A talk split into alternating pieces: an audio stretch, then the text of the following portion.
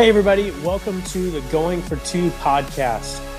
And as disappointing as, as disappointed as I know you all are, we are more disappointed that Ben nor I got drafted this year. No, but I mean, I'm gonna go ahead and beat that dead horse of a joke that you know your cousin got drafted, and Patrick Surtain. so I think that I'm just gonna continue to say that until it's not funny anymore. And uh, that was probably like four episodes ago, but you know, well, I'll beat that dead horse. Yeah, I I wish we were cousins. Um, no, I honestly I wish we were brothers. Like, no offense, Lucas. I'm not trying to kick you out. I just want another brother, just one that's you know tall, athletic, uh, successful, and not saying that Lucas is not at least one of those things. But wow, you're really giving it to Lucas right now. uh, sorry, Lucas, but athletic is not so words that's been used to describe he or I uh, for a very long time. So, wow, no holding back. Sorry, Lucas, but you know you're a nurse now, so it's all okay, right? So, yeah. Man. So, Bendy, I think I don't know about you, but I think next year's our year. I think so too. Yeah, if it's not the year that we're drafted, it might be the year we go to the draft together. I know you've been in the draft before, uh, but you know maybe we can like swing it so we can put like a, a card in Roger Goodell's hand, and he ends up saying our names accidentally rather than, um, you know, someone else. So then we just walk up on stage, and and then everybody just assumes we're the right pick, and, and then yeah. we eventually sign, and we become millionaires and go on to have a very successful NFL career. I don't think I'm, that's too far fetched. I know that it's true for me, and I'm sure it's true for you too. But all we need is a chance, right? We'll we'll prove ourselves. We just yeah. need a roster spot. Yeah, for sure. Oh yeah, we're we're very much NFL caliber players, and we just need that chance. You're completely right. We can prove ourselves. It'll be like a cool movie. Um, but so yeah, I'm, I'm not going to go as far to say that I my playing style would be, say, uh, Trevor Lawrence um, esque.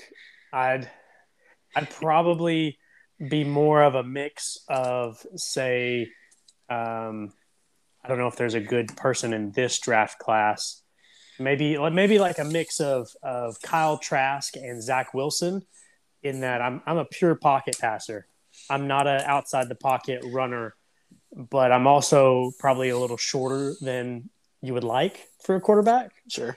So I'll, I'll say that. I'm so Ben as a linebacker. Who is your comp in this year's draft class?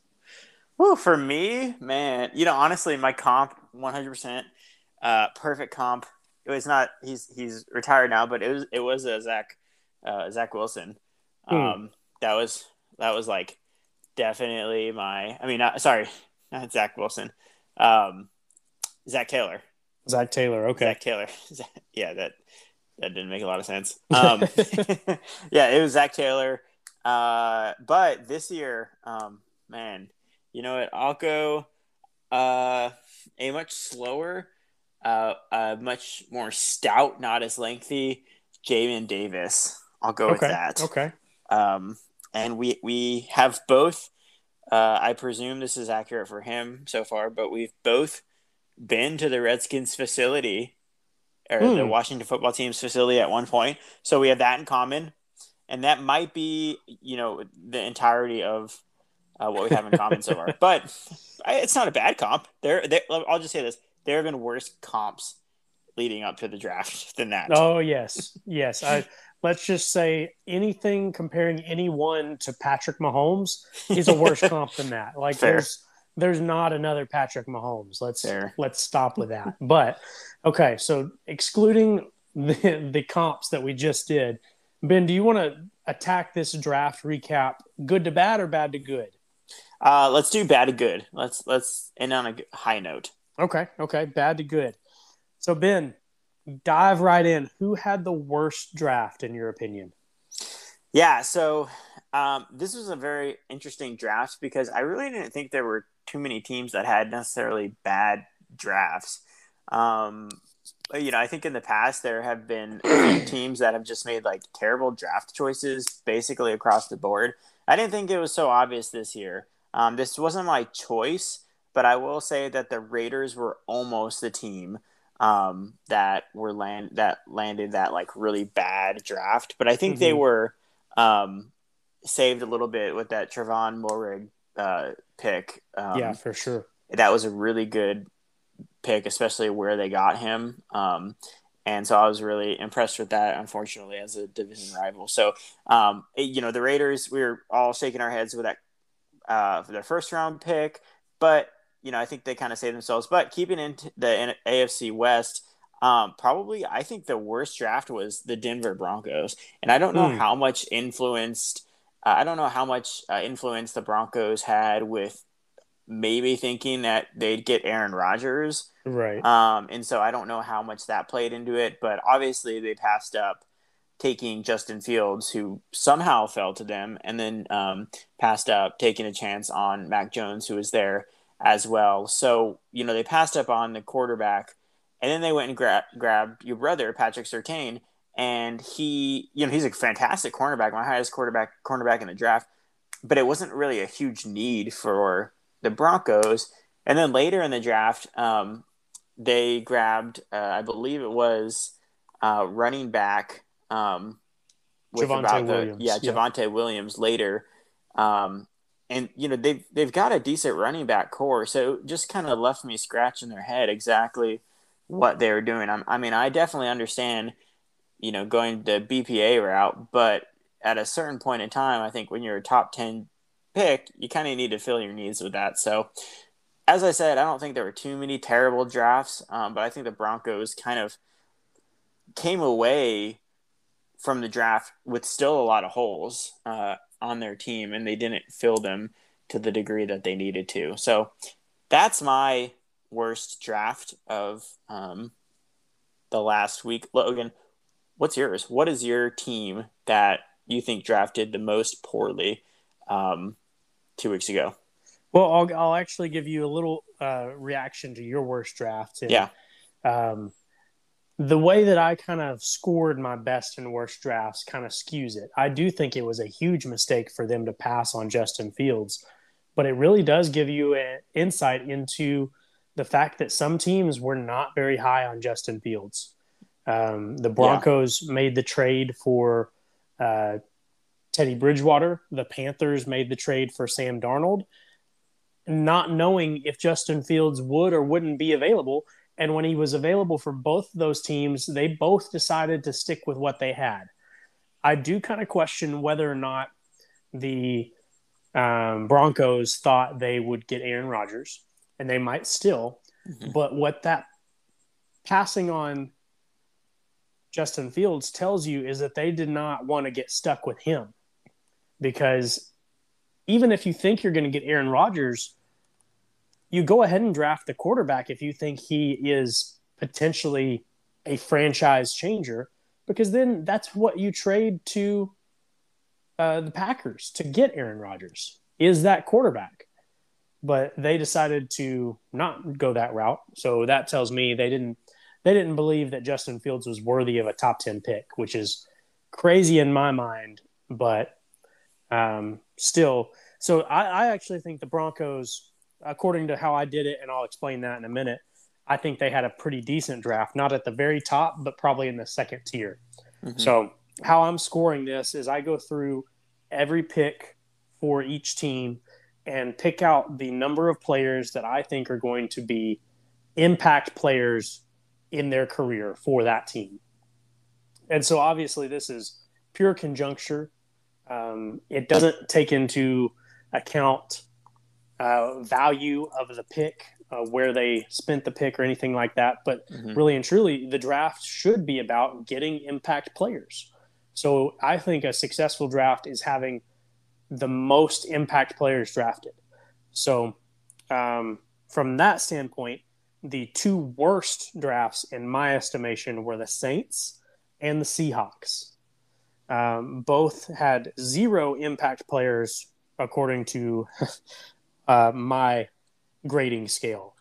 So you had the the Saints. They ended up with they took Payton Turner, who we may mention his name a little later in the draft too, in the first round, um, and just a lot of people I didn't have a lot of information on, and being that I'm a draft junkie, yeah, that that's not necessarily a good sign. Now it could mm-hmm. prove to be fine, but the Seahawks only had three picks because they've traded away um, first rounders and other picks to acquire players like Carlos Dunlap and Jamal Adams. But D'Wayne Eskridge, Tre Brown, Stone Forsythe were, are not players I foresee being impact players for the Seahawks. So both of those had zero. Um, quick mention that the Buccaneers, Raiders, Texans all drafted only one player that I thought would be an impact player.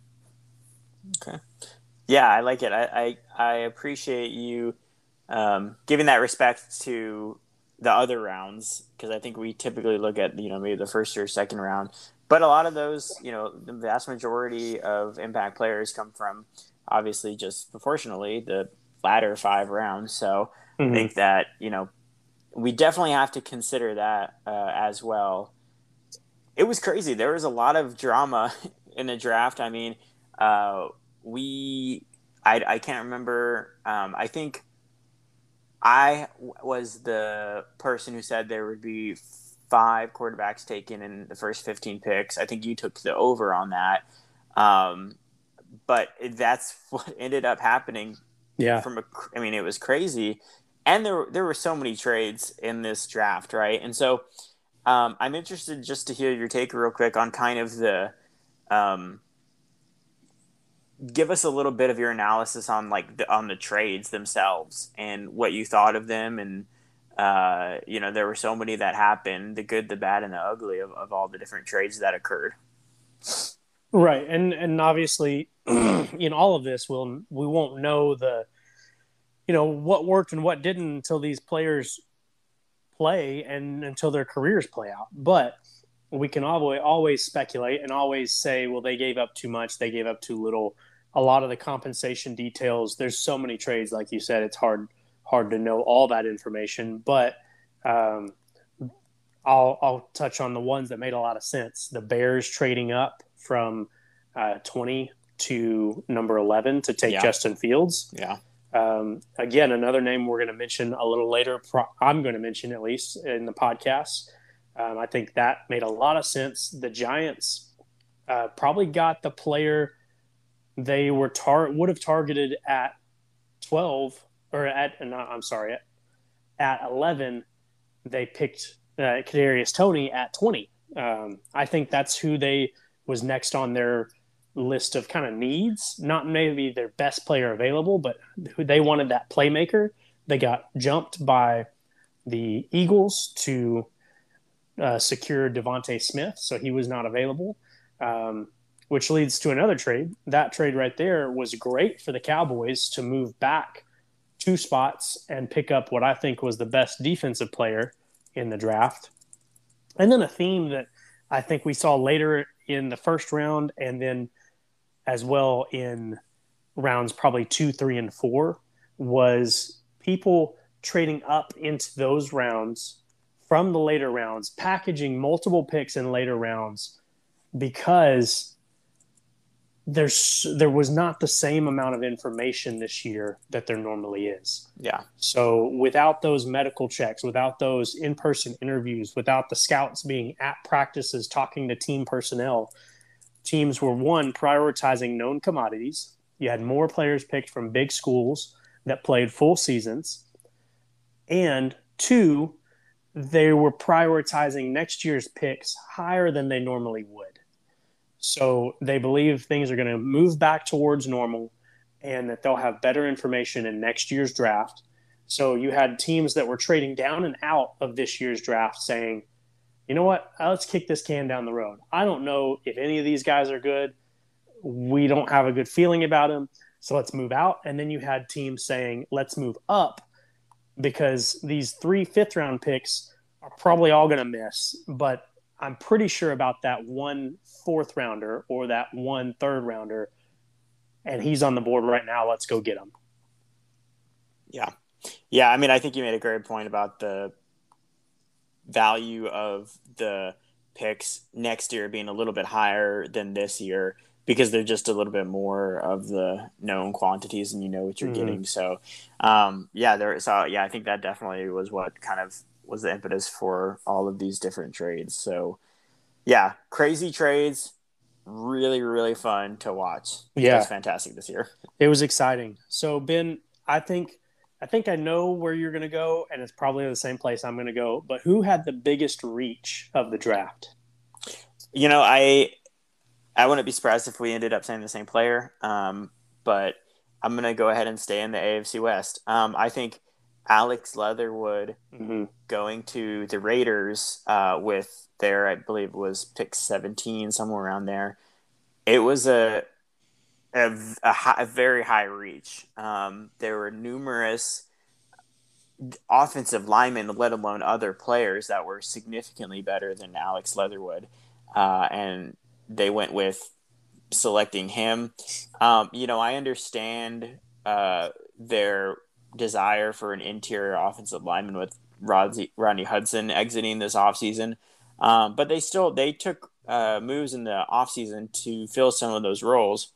And so it was really weird to see them bring in an interior offensive lineman that early and then also bring in Alex Leatherwood when there were other people that were on the board. Um, and so it was just, it was certainly a reach. And I think that was really highlighted by them being the Raiders and them um, really not picking super well uh, in the first round of the last several years. Um, I mean, they drafted um, uh, F- uh, Ferrell. Um, His first name is escaping right me right Cleveland. now. Cleveland, yes, that's right. Cleveland Ferrell out of Clemson, um, the defensive lineman, and he had a really poor rookie year. Um, you know, and they also went with uh, Damon Arnette, um, not last year, the year before, and he was that uh, Ohio State cornerback who was kind of coming off an injury.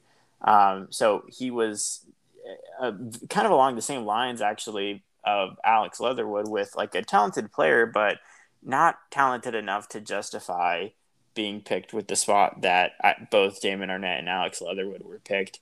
Um, and then last year, you know, they they picked um, was it Henry Ruggs they picked last year, Yeah. and so yeah, so that was when you know there are other players that were arguably better with Jerry Jeudy still on the board and folks like that. So they've just had some questionable draft picks, and I think that kind of exa- was amplified a little bit more this year. Um, and you know they got a lot of flack for it. Um, so we'll see if Leatherwood plays up to you know justify his position of, of being drafted there at 17. Was that was that who you had as well? That is who I had. Um, Yeah. And like I said, I'm not going to crucify one team for making one bad pick. I'm going to look at the whole whole holistic Right. view of their draft. And um, I will say that Leatherwood is on the on the verge for me. I'm I'm leaning pretty significantly towards not going to be an impact player for them, but he's he's on the edge. You know, an Alabama offensive tackle has a generally good success rate in the NFL, but not hearing great things about Leatherwood specifically. So um, that's why I don't. I only have them making one impact selection uh, in this year's draft. Um, but I also like to look at this. Like if you had flipped their first two picks and they took Moehrig, the safety out of TCU in round one, and Leatherwood in round two, we wouldn't be saying we'd be saying those were both good picks. Yep. Yep. that's and that's what's crazy about the draft. And what I kind of see a trend with the Raiders is like you said, these questionable picks, but they also will make some some surprising value selections in later rounds where yeah, they missed on Cleveland Ferrell, but the same year they drafted Maxx Crosby, who's been who's probably outperformed his draft status. And Mhm. while Henry Ruggs was not the best receiver in that draft class, they've also recently taken uh, Hunter Renfrow with, I think, a sixth round pick, who I think Hunter Renfrow is going to be a productive player for 12 to 15 years, but potentially a, a player in the mold of Wes Welker and Julian Edelman. hmm And, you know, that's that's a very uh, valuable selection for them. So it's it's interesting. I still don't think they had a, a great draft, but it, I think the issue may lie in how they stack the top of their board. So you see them take value at late rounds, but they're they just seem to miss on those top guys. And you almost think like, okay, Mike Mayock, Jon Gruden, hey, why don't you, you know, figure out what you think? Then listen to some league sources, watch NFL Network for a day, and just see if you're way off base. Like, I'm not saying you have to agree with everything that's put out in the media, but if you are way off on a bunch of players, maybe you need to reassess. Yeah, yeah, I, I agree with that. Um, and they, you make a really good point. If their one and two were flipped, we'd be sitting here saying, "Wow, that was that was a really good good draft, actually." And that w- they weren't the only team to kind of take that strange um, position of of drafting a player of kind of reaching for that number one player, and then having the number two player fall to them somehow. So what I'm getting at uh, is the Washington football team who drafted Jamin Davis, and you know it wasn't as much a reach as Alex Leatherwood. He's a talented player, but a lot of people were kind of wondering, you know, was that the best linebacker off the board? And um, you know, a few of my friends that are Washington fans really wanted um, JOK out of Notre Dame mm-hmm. uh, instead of Jamin Davis. And then, sure enough, JOK was still available uh, for the Redskins to select in the second round, and they didn't select him. And so I think if they did select JOK in the second round um, and Jamin Davis in the first round, we'd kind of be saying it's a simple scenario, like a good draft, but it would have made more sense for those two um, positions to flip. So it kind of just makes me wonder, like, how freaked out were this year about with some players not playing and some players playing and COVID and it just being a strange year and players opting out, you know, because some of the picks really didn't make sense. And then there are also a decent amount of players that should not have dropped as far as yeah. they did drop. So that was, I, and I think obviously that's going to happen every year, but I think that was even more so the case this year. So I think definitely this past college football year had a, had a big impact on the, um, uh, kind of on the, uh, confidence that folks had sure. while drafting. So, what do you think was the biggest surprise for you from this draft? Yeah, so the biggest surprise, I'm kind of uh, using, uh, I'm kind of using some other answers that I've had um, in the podcast already, but I'm going to go ahead and harken back to the Denver Broncos passing over a quarterback.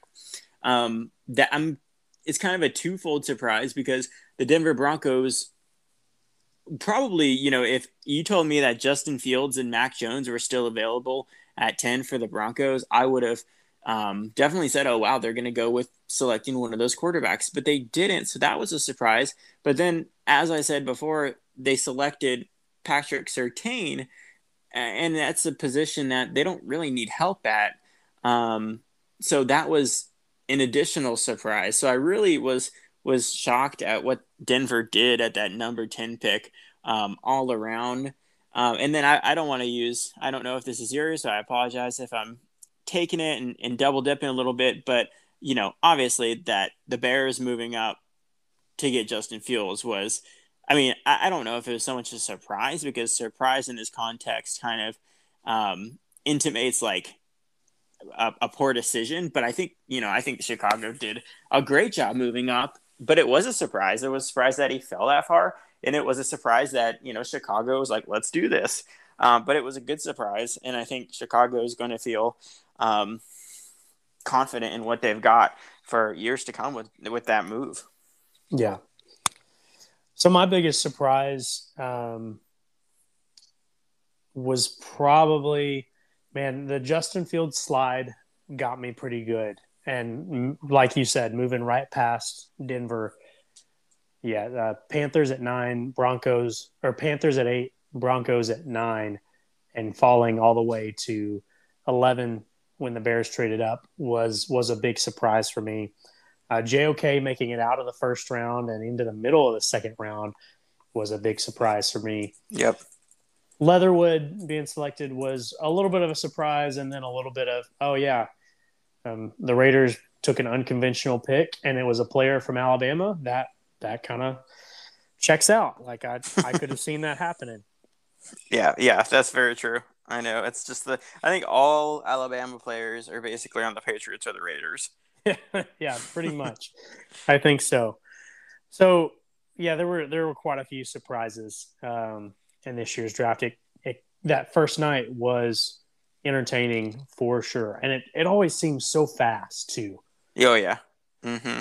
Even when it first night they're taking the most time, but it's also they have the most to say about these players. You're trying to figure out like, oh, who, what this this team did what, and then in later rounds, if you're really trying to keep up with it, good luck because trades are coming fast and furious and players are going off the board and they're not even talking about the player that just got picked anymore. They're like 10 picks behind and they might even skip over seven to jump to the next one they want to talk about. So it's a it's a whirlwind. Yeah. Yeah that's for sure.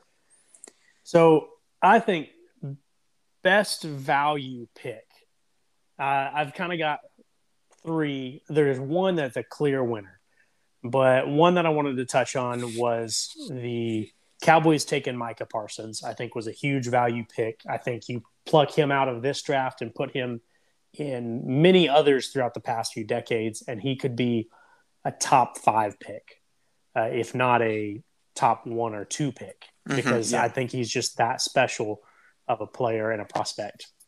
Um, another one that comes to mind as a, a, good value was the Bears. We've already kind of talked about that, but I think uh, the Bears getting Justin Fields at 11 was a huge value because I think he was the second best quarterback in this draft. And I don't think he's the second best player. Um, I'd probably put him behind um, maybe Surtain and uh, Parsons. Um, I'm not sure. Maybe Ch- probably Chase and Pitts. So he's probably a, a top 10 player in the draft, but a, the second best quarterback in my eyes. So getting him at 11 is is a huge steal, even considering that they gave up future first round pick.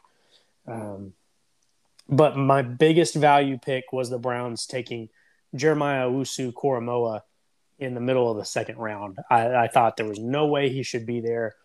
I've heard that there was a, a medical concern with his heart, but they say it's all going to be fine. I think a lot of teams were being cautious. I also heard that there was questions about his scheme fit and where do you play a 220 pound linebacker. Yeah. I then from people that I trust and and you know watching that some of him play at Notre Dame, I agree. I, I heard this somebody said I think it was Daniel Jeremiah said if you can't find a spot on your defense for JOK, get a new defense. yeah, because he's a playmaker. Yeah, and or get a new defensive coordinator. yeah, yeah. So I think that was the biggest value pick in the draft. What do you think, Ben?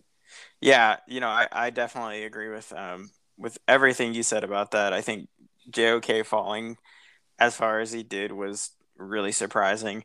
Um, I think one of the biggest value picks in the draft uh, was Gregory Rousseau, uh, edge out of Miami. I think he's a really talented, uh, huge defensive end and he went to the Bills, which I think is a phenomenal fit for him and that defense there. Uh, he can help kind of solidify that defense a little bit more. And they're a team that's ready to compete for a Super Bowl. And so getting an edge rusher, a position that is so important for the success of your football team, um, was a fantastic move for them. I thought it was great value. Um, you know, it, it's kind of hard to say um, who the best edge rusher in this class was. Sure. Um, I mean, there was you know Kwity Paye um, and uh, Jamin. Um, let's see, Jamin. What's his Jalen, last name? Jaelan Phillips. Jaelan Phillips. That's right. Um, yeah. You know. So, he, so you don't have any concern about Rousseau's bend or athleticism? I don't, you know, n- not not so much. I mean, he's he's a very he's a big guy, you know, mm-hmm. and so I think that's where the concern lies. Um, if he can get low enough, basically. Um, and for me, you know, I think I, I, he may not necessarily be the edge edge rusher. He might not be a stand up edge rusher, but he might play more so of a um, a little bit more of like a a five tech or someone who's who's inside the line a little bit Yeah. more um, than outside than on the the outside shoulder of the end offensive lineman. And so I think he can kind of play in that position, stay low. Um, and if he's if he's able, that's like the one thing.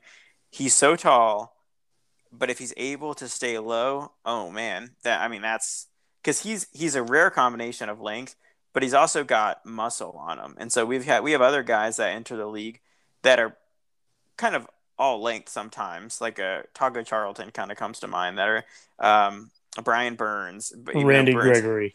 yeah, right. Who, um, you know, Gregory and Charlton have not had the success that Brian Burns has had, but this guy, I mean, Greg Rousseau, he's he's big, he's lanky, and he's muscle. He's strong too. So it'll be really exciting to see him play in that that Bills um, defense. And I think it it's sort of like your discussion on JOK with, uh, you know, if if you can't figure out a position to play. Um, uh, to play Gregory Rousseau, then you know you need to think about your defensive coordinator because he's a, a huge talent, and it may be that he needs to come in a little bit more, um, you know, or maybe split out a little bit more so he can get a uh, so he can practice getting lit a little bit lower. But I think if he manages to do that, then he'll be he'll be a great defensive player in this draft. Yeah, I think uh, that the question about Rousseau, you know, his pro day numbers didn't impress. He is a physical specimen from the size weight standpoint. Um, but you plugged in Jaelan Phillips, who had an excellent pro day, and you know you got similar results. So Yeah. you know what what do you want? Do you want a technician? Do you want an athlete, a freak athlete? Do you want someone who just has crazy production numbers? Because he's he's got those production numbers 15 and a half sacks in 2019 was i believe the number Mhm. and it's interesting because somebody some will tell you well he didn't even know what he was doing he's still learning the game he used to play safety and then others will point out that most of his sacks came on downs where he was moved inside and rushed against guards not against tackles so it's it's an interesting conversation with rousseau um, I think you know what the Bills had to pick from there. It was a good value because getting a guy that had a 15 sack year in college late in the first round is is good value no matter what. Um, and what they had to decide was, okay, do we do we pick this guy who had this production, or do we gamble on an athletic freak who didn't maybe have the production, or someone who is a little less tested, a little less proven? So actually, what they did was they did both, right? They took Gregory Rousseau in round one, and they picked Carlos Basham in round two. So they those are both edge rushers, different style players, and they're gonna throw numbers at their edge rush moving forward. Mhm. And I don't think that's a bad idea. Yeah. Yeah, definitely. So we've hit on best value. Now, who do you think? What team or teams had the best draft overall? Yeah, so overall, you know, I was really impressed with uh, the home team, the Cleveland Browns. Um, you know, they had, I think they had a really nice pick, uh, a nice selection all over the um, board. You know, they started round number one with taking Greg Newsome out of Northwestern, one of the uh, highest ranked cornerbacks in the draft Mhm. going into it. And that was, I mean, him falling to 26 was really beneficial for the Browns. I think that they um, did the right thing in selecting him. And then they're the team that ended up getting the guy that we've been talking about all episode with JOK. Yeah, Um, you know, the Redskins picked him up and they said, wow, he's still sitting here. Let's go in and, and grab him. Um, they had some needs going into the draft at wide receiver, and they were able to um, pick up a, a third round wide receiver with Anthony Schwartz. And another thing that the Browns did with their draft was that they they bolstered their offensive line in the fourth round by selecting James Hudson, James Hudson, uh, who's a tackle, and then also bolstered the other side of their line on the defensive side with drafting a tackle. Uh, and then in the sixth round, with their last pick, uh, they they drafted a running back position to kind of help out. Um, you know, to make sure that that double tandem of um, Kareem Hunt and Nick Chubb um, has a reliable guy in the backfield with them as well if, if one of them should get injured or, or have to miss some time. So I, I, I was really impressed with what the Browns did. Um, I mean, their first two picks, being able to land Greg Newsome and JOK with a defense that already has Myles Garrett on it. I mean, that's a whew, that's a, that's going to be a, a very um, strong defensive front seven for years to come. So I'm really excited to see that. Um, so that was that was my team, the Cleveland Browns, that I thought had the best overall draft.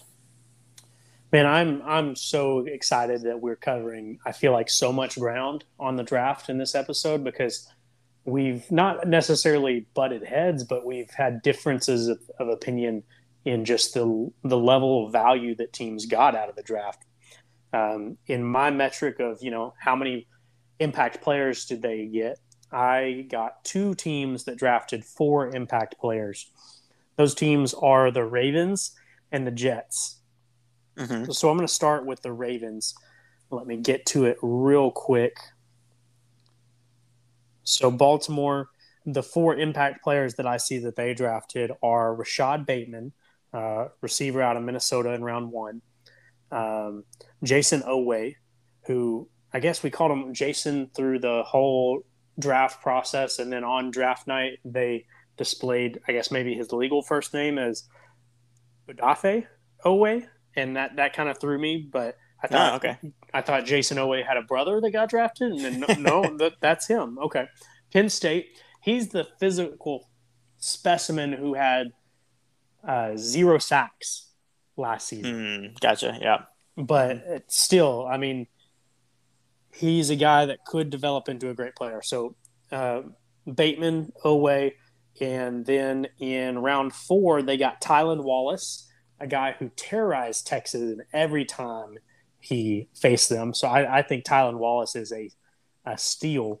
And I also kind of hate that for uh, Devin Duvernay, a Texas player who is with the the Ravens, who's had you know had a, a nice start to his career mm-hmm. uh, there. I think he's a good player, but you know they ne- had needs at receiver, they attacked that need. So Tylan Wallace, I think, is going to be an impact player, and then Shaun Wade, um, who slipped all the way to round five who was last year projected to be a first round pick. Wow. He's not an outside corner, is the start and end, beginning, middle, and end of the story on Shaun Wade. He is a slot corner. And if you play him as a slot corner, he will be an impact player. Mm-hmm. Um, that's my firm belief on him. So that's why I have the Ravens being one of the top teams or having one of the top drafts. The other team, the Jets, let's get down to them. New York Jets. Zach Wilson, while I don't think he was the second best quarterback, I do see him being an impact player. Um, I would have said the same thing about Sam Darnold. I thought he'd be an impact player, and and given the right circumstances, I still think Sam has that capacity. Um, I think Zach does. I think he'll be in the right offense to thrive with that uh, Shanahan system scheme. They traded up to pick 14 in the first round to get Alijah Vera Tucker, mm-hmm. um, who's going to probably kick inside to guard, and they're going to have a nasty left side of their offensive line with Mekhi Becton and Vera Tucker. Yeah. I think they got another impact pick in third at uh, round two, pick 34, Elijah Moore, going Elijah and Elijah um, in back-to-back picks and interesting uh, symmetry, which they'll you know do some more symmetry later in the draft. But um, Elijah Moore was reportedly a lot of teams' fourth best receiver, um, not counting Kyle Pitts. So Ja'Marr Chase, Jaylen Waddle, um, DeVonta Smith, and then a lot of teams had Elijah Moore being their fourth best receiver, and he slips to the Jets in round two. He's going to be um, a stud from all indications. Mm-hmm. And then Michael Carter, which is another one that I probably should have mentioned with best value, was a lot of people's um, fourth best running back, slid all the way to round four, pick 107. Michael Carter out of North Carolina, part of their dynamic one-two punch with Carter and Williams. Um, so the other part of their symmetry is that they also picked Michael Carter the second out of Duke in the fifth round. So they picked Woo. two Michael Carters and two Elijahs with different spellings. Very interesting. I think I should give more points to the Jets just for doing that, um, and say that they had, in my estimation, the best draft. Yeah, they had a you know I, that was a draft um, that I really I really liked what they were able to do. Um, you know, I think the the point that sticks with me is, you know, was Alijah Vera-Tucker worth trading up to the degree that they did? And I think there can be arguments made for it and arguments that would be made against it. But at the end of the day, I think that, you know, bringing in Zach Wilson, that was the biggest piece of the puzzle. Um, and they were able to get some deep guys like you were talking about. So I was impressed what they did. But yeah, I mean, and the Ravens were another one that I, I was really impressed what they did. Um, I mean, being able to get Rashod Bateman at the spot that they did was tremendous. We all know that team really needs some help at wide receiver. Now, uh, Lamar Jackson's going to get that with Hollywood Brown and Rashod Bateman. So that was fantastic. Um, you know, we'll see how the Jets do having a UNC guy and a Duke guy. Uh, there may be some turmoil in, in New York, but to be determined. Um, but yeah, I mean, both of those teams had fantastic drafts. I don't think that anyone can argue can argue that. Um, and you know the Jets definitely needed to have a fantastic draft. Oh, um, for sure. So they're they're kind of uh, putting all their they're like the anti uh, Oklahoma City Thunder. They're putting all their eggs in you know this basket mm-hmm. and um, hoping that they get a good ROI. And uh, it's it's gonna be remain it's gonna remain to be seen, but you know it's looking good so far. Yeah, and not to not trying to brag, but I, the more we discuss it, the more I'm liking the model that I kind of came up with to to grade the draft in that it's it's it's pretty equal. So what do we tend to do? We tend to overvalue the quarterback position. And yes, it's it is the most important position, but you know, the Jet the Jags didn't get any extra points for picking Trevor Lawrence. They got 1 point because they got they filled one need. Um, whereas the Ravens and the Jets, I see as feeling potentially four needs. And so I didn't take into consideration the draft compensation given up to move up in this year's draft because that'll hit them next year. You know, if they gave up picks next year, then their next year's draft probably isn't going to have as many impact players. Yeah. But you look at it over the span of, of a decade and you probably feel, you'll probably see that um, if I'm accurate with projecting who are going to be the impact players, that this model is actually more successful at, at predicting successful drafts than models that that skew heavy to first rounders or skew heavy to quarterbacks in impact positions. Yeah, yeah, that makes sense.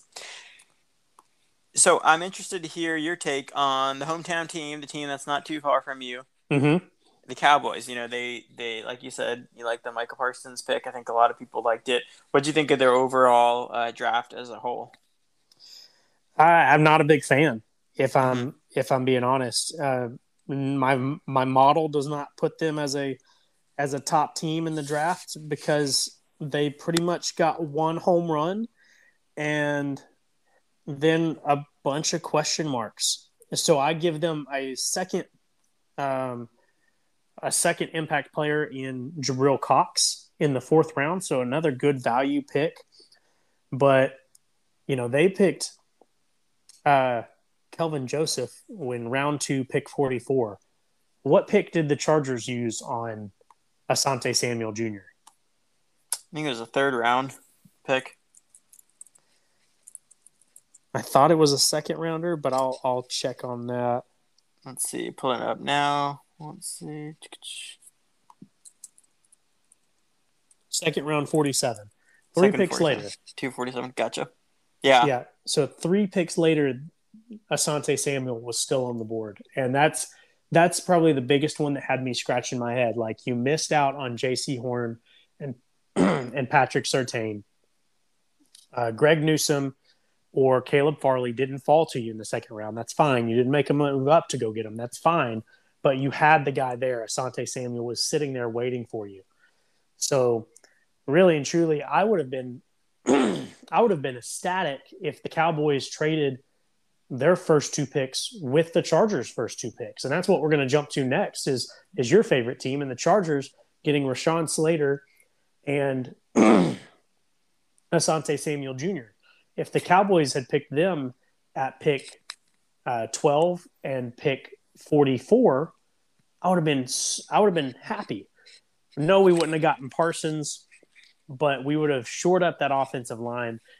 This this Cowboys team is not going to win games with their defense this year. They're going to win games on the back of Dak Prescott and with the legs of Zeke Elliott. Um, and they're not going to do that if Dak Prescott is on his back because Tyron Smith is in the ice tub, you know? So mm-hmm. I would have been happy with an offensive lineman, an elite offensive lineman being picked at the top of the draft and a good corner uh, being picked in the second round, which there were some available. I'm just not as high on Kelvin Joseph. They obviously had a theme of players that they were looking at, and I think they stuck to it pretty truly. And we'll see if it works out. I hope that it does, but I can't say in my professional opinion that it will. Yeah. Yeah, I mean, as far as the Chargers go, I was really excited with their draft. Um, I think a lot of people were really impressed with it. Somehow, uh, Slater fell to us, and we did the right thing and uh, selected him. You know, we were looking for an offensive lineman. We were looking for a really talented offensive lineman, and that's what we ended up getting. Um, you know, you could argue that he's the second best offensive lineman in the draft, and so I was really, really glad he fell to us. Um, Some put him as the top offensive lineman in the draft. Yeah, and so the fact that you know he can, I mean, that's been our biggest need for five years. Um, and Sam Tevi is um, he's gone. He's he been a starter slash rotational player for so long, but he's one of the worst tackles in the league. And so being able to um, move away from him and transition to um, Slater on the line um, is is tremendous. That's a huge improvement, and it's going to help Herbert add on his 31 touchdowns that he had last year. So I'm really ecstatic about that. Um, and then obviously, um, Asante Samuel Jr. coming in and being able to get him in the second round um, was key for us. Uh, Casey Hayward, you know, moved on. Um, so we don't have that presence anymore in our secondary. Um, Derwin James is supposed to be back, and it looked to be back, but he didn't play last year because of an injury, and so we'll see how he comes back from his injury last year. But you know, we've seen these. Um, I mean, in a great example is Derwin James. We've seen these players in the secondary, specifically in the Charger secondary, be able to make an impact right away. Uh, and now another Florida State player is going to join our secondary. So I'm super excited um, for what they were able to do in the in the first couple rounds. Yeah, I think the Chargers had a good draft. Um, I only show them with two impact players, but that's that's about average, is what I've seen. Mm-hmm. You know, I think good was three impact players, great was four, uh, bad was one, and terrible was zero. So Chargers fit in the Chargers fit right there with the Cowboys with with the same number of impact players according to what I think, which uh, means little to nothing. But um, you know, I'm sure you were happy about uh, Chris Rumph going in round four, Duke player as well to your Chargers. Yeah, I love that. That's my favorite uh, player now. So we will say the Chargers did kind of make a interesting pick with uh, bringing Tre' McKitty before Brevin Jordan was still on the uh, was still on the board. So that was kind of yeah. an interesting pick, but um, you know, we'll see we'll see what's going on with that. Um, yeah, I, I wanted uh, the Cowboys to get Jordan. I thought upgrading their tight end position would have been would have been great, and that was the player I would have targeted. But I yeah. don't know much about a lot of these players outside of Pitts. So. Yeah, right, right. So that is, you know, now that we've, I think we've done a, a pretty um, pretty good job of covering a lot of the NFL draft. We haven't hit on only the first round. Uh, we haven't hit on just the good or just the bad. We've hit on our favorite teams and our least favorite teams. I think we've pretty well covered the second biggest NFL storyline. Don't you think? yeah, yeah, I think so too. Definitely the second by a, a wide margin. Yeah, Un- unfortunately, in my estimation, because it's it is my Super Bowl is the draft. I, I love it. But Ben, what are generally what are your thoughts on Aaron Rodgers and the Green Bay Packers saga? Yeah, it is a saga indeed. Um, I think that it, it, sounds like he'll be no longer a Green Bay Packer. Um, you know, I don't know all the details around because there's a lot of you know speculation when anybody comes out and says they they want to move on because there's it's more than just a player moving on, right? It's more than just a player saying, "Well, I no longer want to volunteer my services for your organization." There are contracts involved, and sometimes there are draft picks involved, trades involved, free agencies, extensions. So it's more than just a player walking away. Um, and you know, I don't think that Aaron Rodgers, uh, if I had to put money on it, would will be a Green Bay Packer anymore. Um, so I'm taking, you know, I'm, I'm, taking what he's saying very seriously. Um, I think that the reports are generally all consistent in that he wants out. The biggest question is where he ends up. I think that's kind of been the question mark right now. You know, there have been sources discussing the Broncos or the Raiders.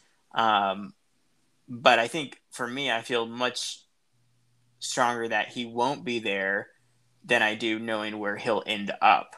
What do you think? Mm. Every day I feel less confident about this, but I still think that he does not get traded before the beginning of the season. Um, I would be willing to bet a substantially substantially more on that fact than whether or not he's played his last snap for the Packers. Um, that I you know, I, I was thinking, no, they're going to work this out. And now I'm thinking, yeah, maybe they're not going to work this out. Like yeah. when he's calling for the GM's job, saying that's the only way that he's going to stay, it would make sense. It, it would make sense if um, Deshaun Watson was doing that in Houston because the GM slash head coach was doing a terrible job.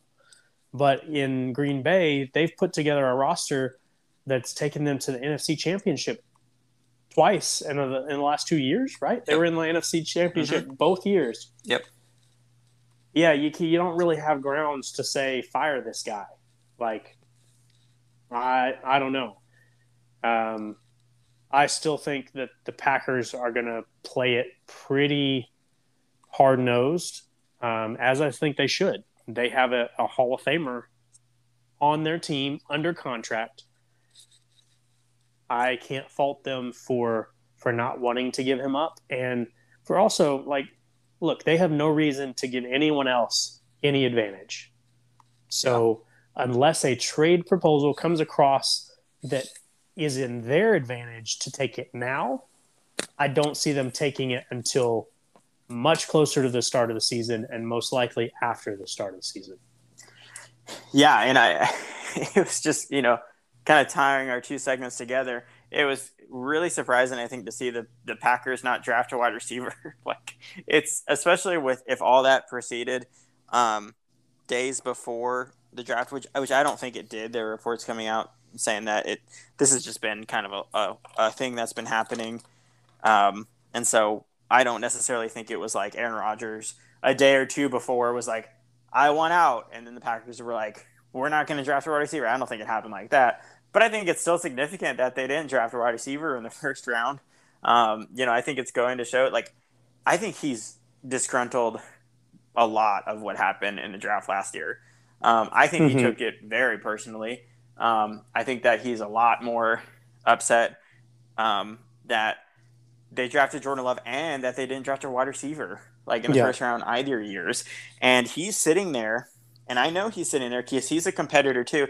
He's sitting there watching uh, Tom Brady win his oh gosh seventh seventh? Seventh. Seventh? Oh my gosh. His seventh Super Bowl, and Aaron Rodgers is thinking, you know, I'm I'm better, talented wise than Tom Brady. Why don't and I have one Super Bowl, so you know, and I'm almost I only have a few more years to play left, and he's getting upset, and he wants to win at least two more Super Bowls, and so he's he's feeling it, and I think that's where it's coming from. I think it's not just disgruntled GM office stuff, but I think he's feeling like I have to win now. I've been so close, not just the past two years, but before that. Um, you know, with with Dallas when they uh, you know played Dallas in a few of those um, NFC playoff games, like he's so close, mm-hmm. and he he wants to win another Super Bowl, and so every move that the front office makes uh, has to be a win now move for him to be satisfied and that's not exactly how they're thinking. So I think that's where a lot of the discord is coming from. No, and I, I completely agree with that. But if and we can't read Aaron Rodgers' mind, we can't read it through the press clippings. We he has not gone on record saying any of this that he wants a trade or anything like that. Uh, it's pretty widely known, but his mind behind his mindset behind it is not not a hundred percent clear. But if that is his mindset, there's a lot of hypocrisy in that um, that I, I don't think can go un, unrecognized. Mm-hmm. Uh, the hypocrisy that if he's comparing himself to Brady, he's not taking the pay cuts that Brady took for years and years and is still taking now. I think Brady makes 25 million, which is half of what Patrick Mahomes' contract is, to put yeah. that in perspective. So if Brady or if if Rodgers wants to be put with given the surroundings that Brady has, he can't keep demanding a new contract to be paid as one of the top guys. You got to look at the the Joe Flacco situation that that Rodgers could be painting himself into, the uh, Russell Wilson situation, where those guys took a large percentage of the cap and watched pieces leave because they couldn't afford to pay them. And the there is blame to go around all the way around. The Packers front office, I've actually think they've done a really good job drafting and assembling the team that they have. Where they have messed up is in handling Aaron Rodgers. Um, and the proof is in the pudding, right? It doesn't matter if you think you did it all right, if you think you'd do it all the same again, if you didn't get the desired results, then you didn't do it good enough. Yeah. Um, and the opposite is true as well. If you did get the good results, you did well enough. So that proves to me that last year's draft and not taking a wide receiver for Aaron Rodgers was not a mistake. They had Allen Lazard and MVS playing at above average level. And yes, part of that is because they're elevated by the play of Aaron Rodgers. But that's not something that the GM can't can't unsee or can unsee. You know that you had needs on defense. They filled needs on defense in other places. Same thing in this this year. They go get Eric Stokes. Maybe not the best corner, but he's an athletic freak. I can't fault him for for taking him. They probably took him too early, but I don't think receiver was the place to go right there. Um, mm-hmm. I think they got a tremendous value taking Amari Rodgers from Clemson in the third round to replace something that they haven't had since Randall Cobb. And I say they haven't had it; they had it in Randall Cobb Light, aka Ty Montgomery.